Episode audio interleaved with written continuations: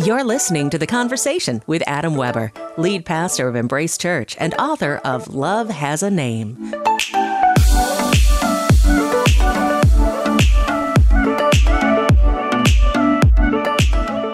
Hey friends, it's Adam. This is The Conversation. Whether you meant to or not, I'm excited that you are tuning in. Hey, if you haven't done so yet, please go to Spotify, to Apple Podcasts. Click the subscribe button. Also, if you'd be willing to leave an honest review. If you like the show, awesome. If you don't, you can let me know that as well. But the more reviews there are, the more potential listeners there are.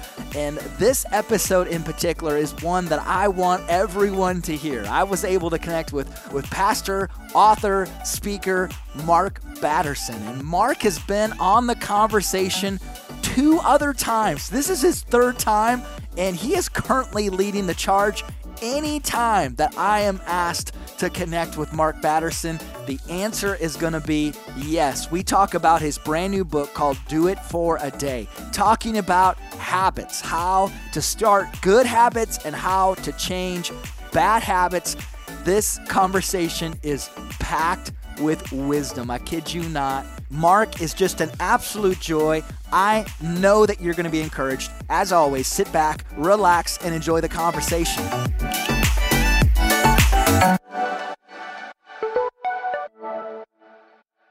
Well, I'm here with a, a legend in my eyes. He's an author. He is a pastor. He is a, a preacher, speaker, Mark Batterson. Huge honor to have you back on The Conversation today.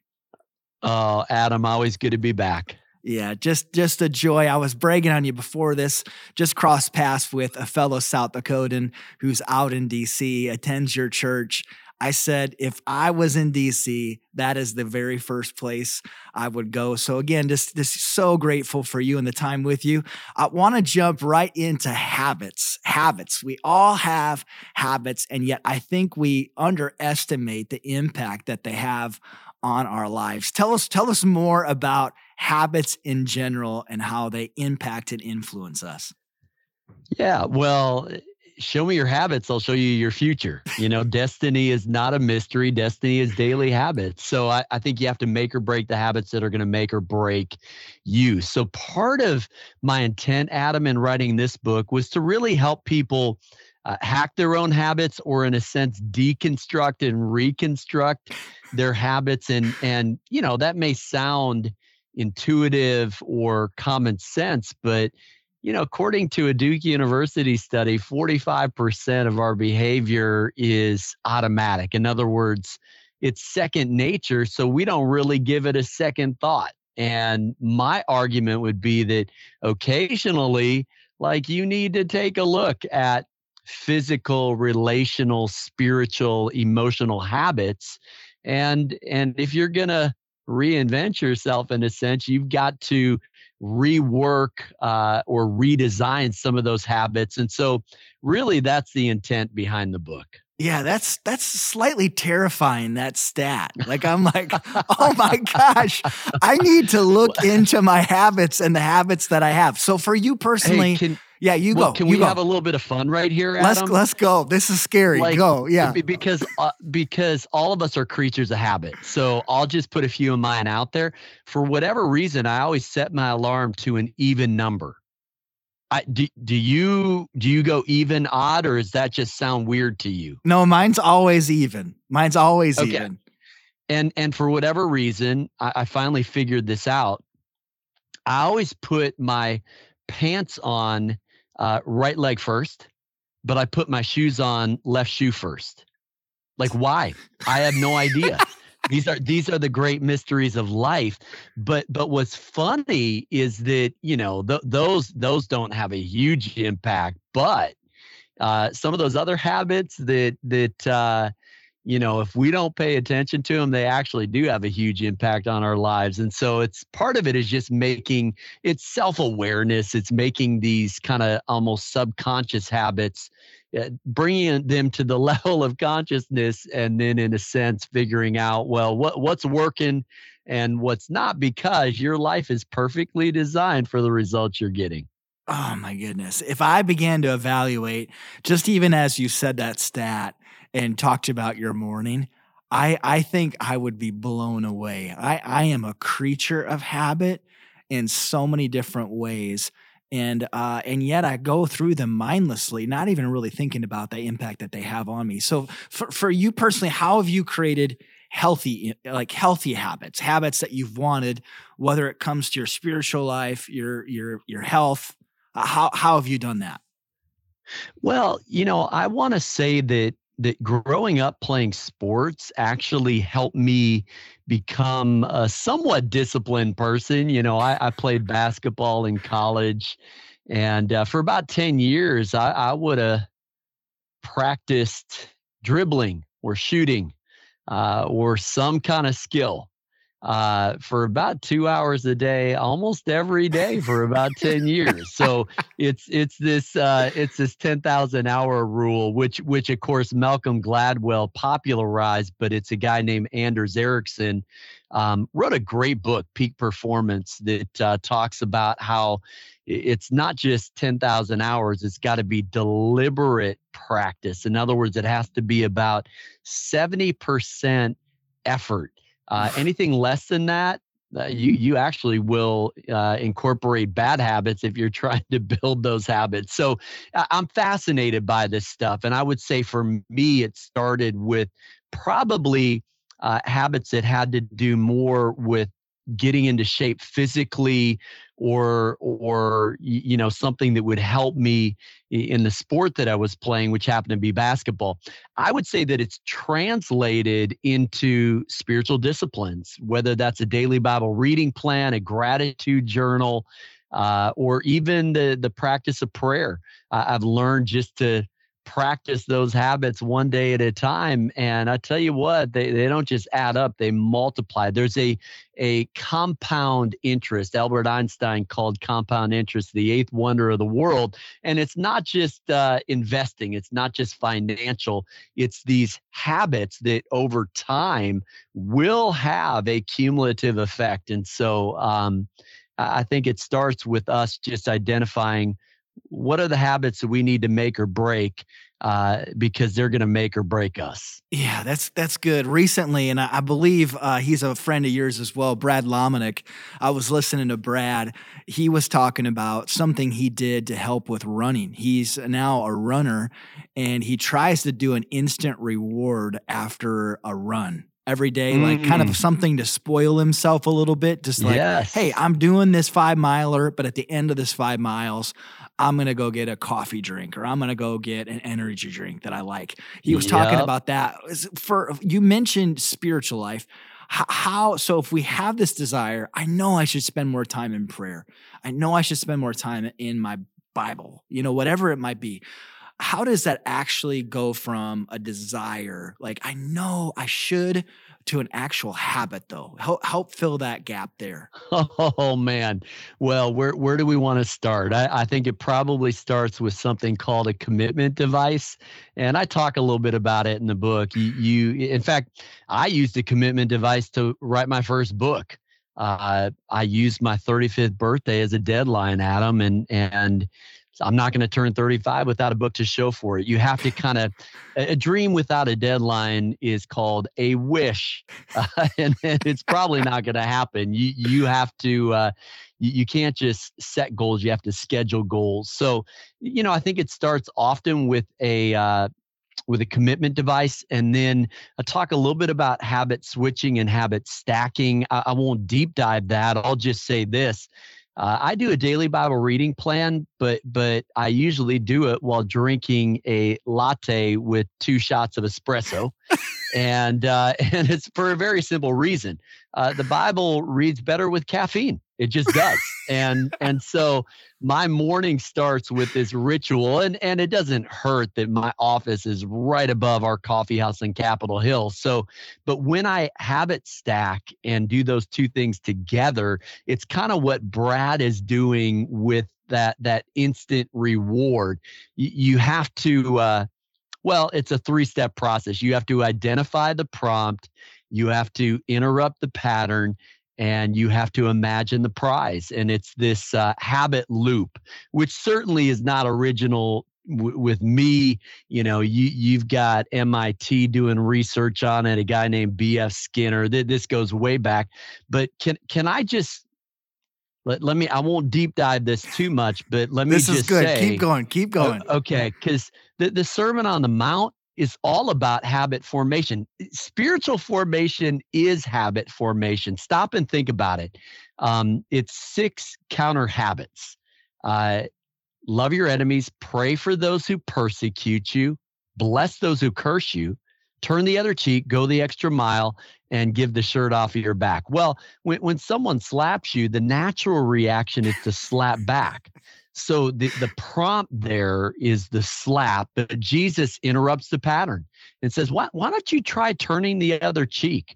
Why, why don't you try praying for those who persecute you? Why don't you try blessing those who curse you and, and see what happens? And, and then you have to imagine the prize. And and for those of us who follow Jesus, you, you know, it's it's treasure stored up in heaven. It's it's yeah. hearing the Father say, well done, good and faithful servant. It's living for the applause of nail-scarred hands. So I, I think a lot of habit formation has to do with um, just sort of reverse engineering uh, some of those things and and finding a way um, to to make it um, work for you. Yeah, that that that is that is so good. By the way, Mark's new book is called Do It for a Day. Fun fact, if you cover the why at the end, like I had a piece of paper covering on my on my desk earlier today, someone thought it said do it for Adam. And so they're like they're like, what is that book about? And I'm like, why are you looking at me like that? And they're like, do it for Adam? I'm like, no, move the piece of paper. It's called Do It for a Day. I- I could. I love it, but maybe that's the sequel. No, no, no, no, it's not the sequel. I can I can tell you from God on his behalf that it's not the sequel. But you okay, you you ma- you mentioned the power of, of like thirty days. I, I know for for me, I'm constantly, it's honestly a negative thing about my personality. I'm constantly focused on the future and where we're headed. Yeah. And so I'll focus on the next thirty years. Uh, yep. Tell tell us about the thirty-day aspect of it. Well, I, I often ask people a question when, when they're trying to make or break a habit, especially one that Adam seems impossible, yeah. something that might border on an addiction, something that we may call a habitual sin. All they'll feel like, well, I just can't do it. And so the question I'll ask is, can you do it for a day? Yeah. And and no one says no, and anybody can do it for a day. And so um, I, I think what you have to do is live in these day-tight compartments and and do it one day at a time. Now, you know, experts in habit formation would say that it takes anywhere between twenty-one and two hundred fifty-four days to make or break a habit, which is quite the range, by the way. Um, I think it. I think it depends on the person and it depends on the habit. And so, but but. If you do it for thirty days, I think you've got a really good shot at making that habit or breaking that habit. Yeah, that's good. And I think something so many people need to hear. I'm also glad that we're not on video right now because uh, I still, the nail biting thing is still a struggle on this end. And so the fact that you gave that example, I died laughing on this end. But Mark, I want to shift our conversation. You, you are in Washington, D C, and we're we're past the election, and yet it feels like by the day we almost dream up stuff to become divided over. How how have you uh, attempted to be a unifier, and uh, what what does that look like for you in the the part of the world that feels it so so strongly? Yeah, well, let me let me start with a question that I'm asking our congregation and leaders. You know, what what percentage of your thoughts, words, and actions are a regurgitation of the news you're watching or the social media you're following? And what percentage is a revelation that you're getting from God's word? We've got to make sure that the still small voice of the Holy Spirit is the loudest voice in our life right now. You know, there's a lot of trending hashtags out there, and uh, not all of them are bad, but we've got to make sure that we're taking our cues from the Word of God, from the Spirit of God. And so I, I start right there. And then I've challenged our congregation, let's stand in the gap as peacemakers, grace givers, and tone setters. Like, we feel like we're called to shift the atmosphere.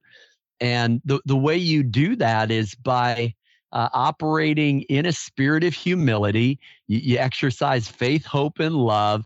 And, uh, you know, Doctor King said, Let, let's not be thermostats that just reflect uh Or, or thermometers that reflect room temperature. Let's be thermostats yes. that change the temperature. And I, I just, I love that analogy. Like, are we, are we being affected by what's happening around us, or are, are we bringing our A game? Uh, and, and by the way, I think that that means being spirit-filled, spirit-led. It means really taking our cues from Scripture and, uh, and taking our cues from Jesus. And when we when we do that, we begin to shift the atmosphere around us. And so that's what we're trying to do. There, there's an awful lot of racial tension and political polarization, especially where we live. Um, but we're going to continue to operate as peacemakers, grace givers, tone setters. And uh, it's not getting easier, but that's what we're called to, to stand in that gap. Yeah, Mark, Mark, a question off that, not as for you as a pastor, author, but as a follower of Christ, something I've been really wrestling with is when to speak up and when to be quiet. Um, oh. What What is that? Just advice. Again, it's easy to say, what should Mark Batterson do, or what should I do? But as a follower of Christ, what what advice would you give to the person who's, I, I find myself, gosh, should I speak? Should I not? Should I speak? Should I not? Yeah. Well, and, and you know, for starters, um, Oswald Chambers said, let God be as original with others as he was with you.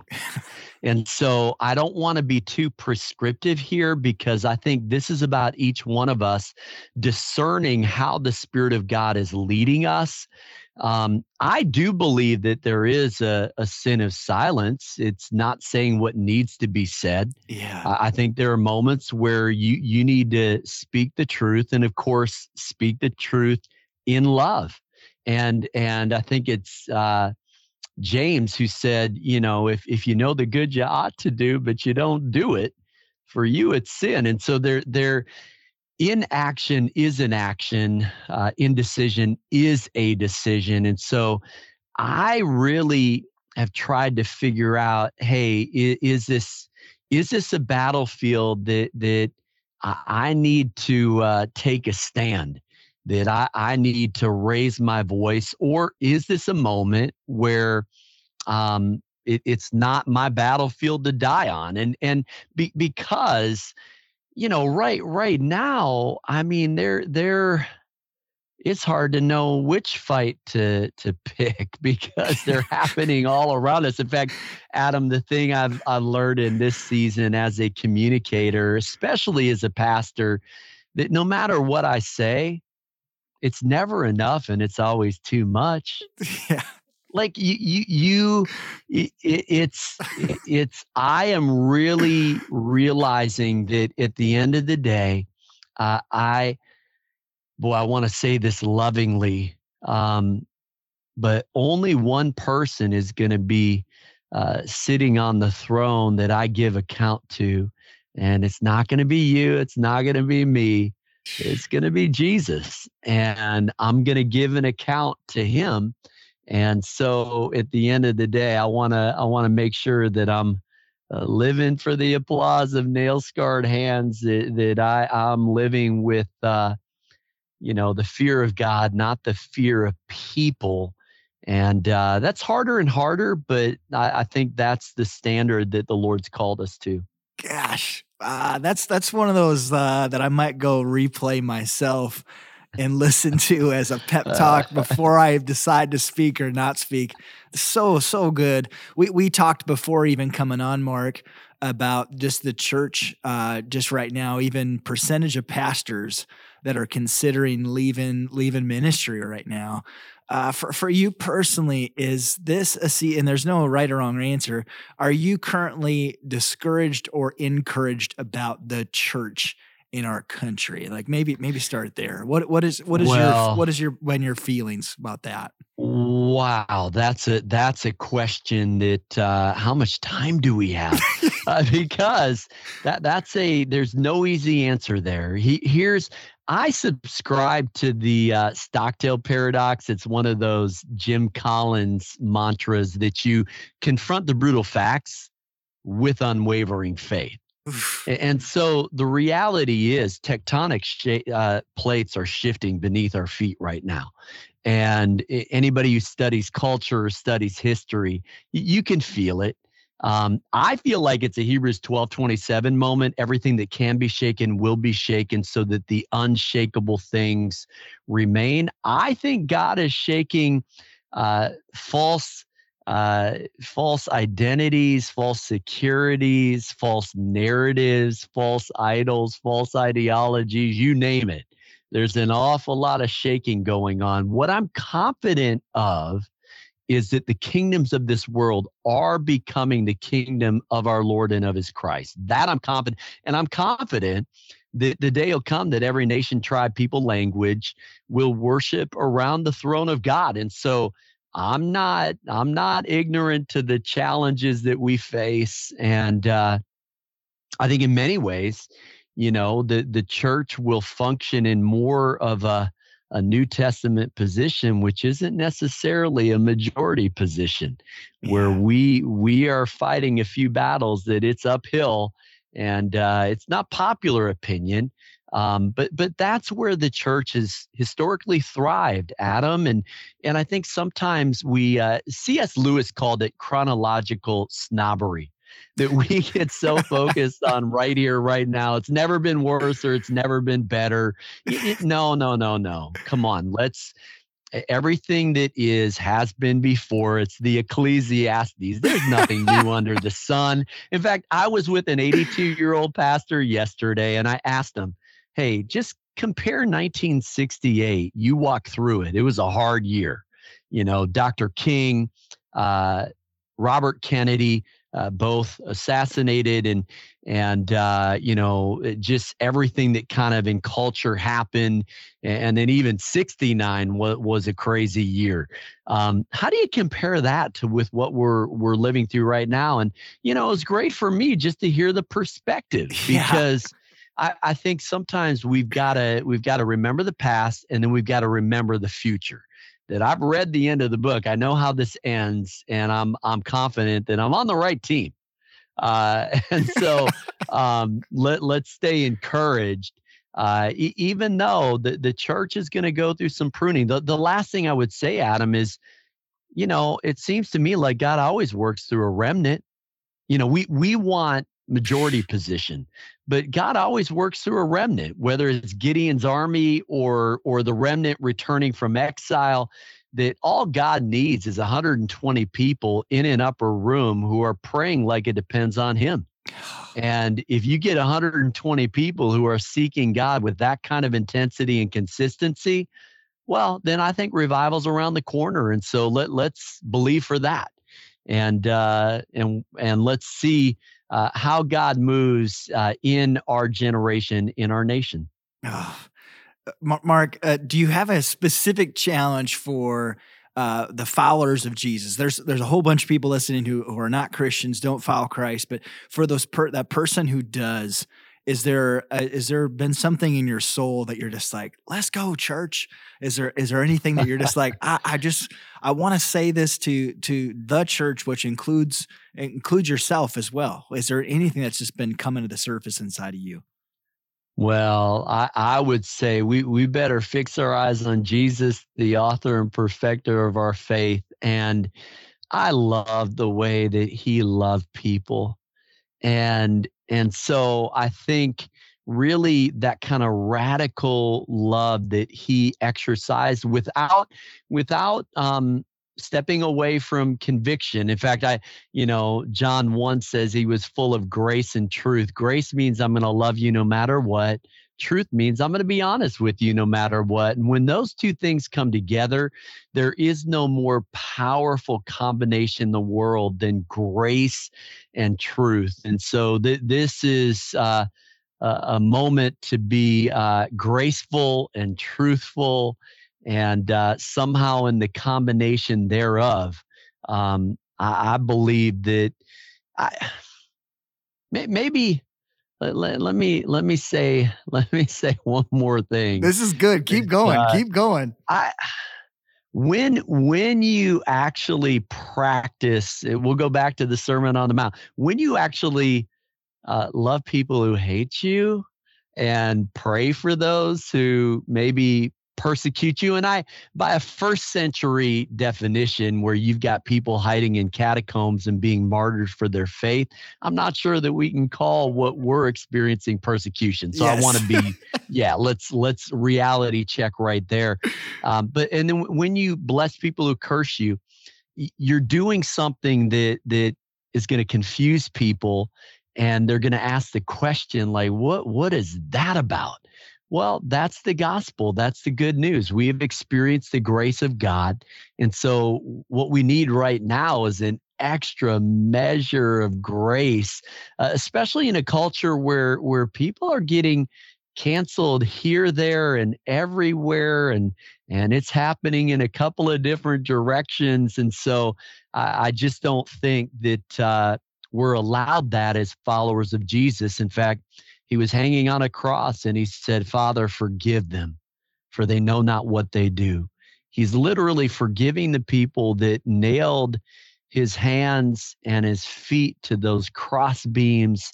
And that's the standard that he set. And so um, may may we practice that, that uh, radical gospel uh, in a way that uh, invites people into relationship with Jesus. Gosh, Mark, I feel like you are you drop nuggets of wisdom just all over the place. Um, I'm endlessly grateful for the time. Again, Mark's newest book is called Do It for a Day. Uh, this is a book that just came in the mail to myself, and it is going to be my next read that I start uh, later this evening, actually. So I want to encourage you to go get a copy of that. Mark, thank you so much for the time today. Hey, my joy and privilege, Adam. Thanks so much.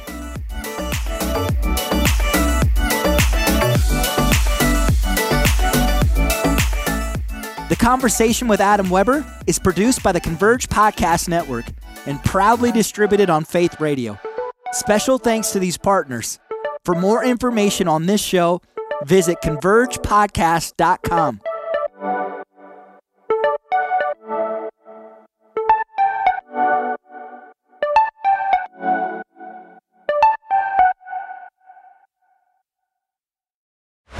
This show is part of the Converge Podcast Network.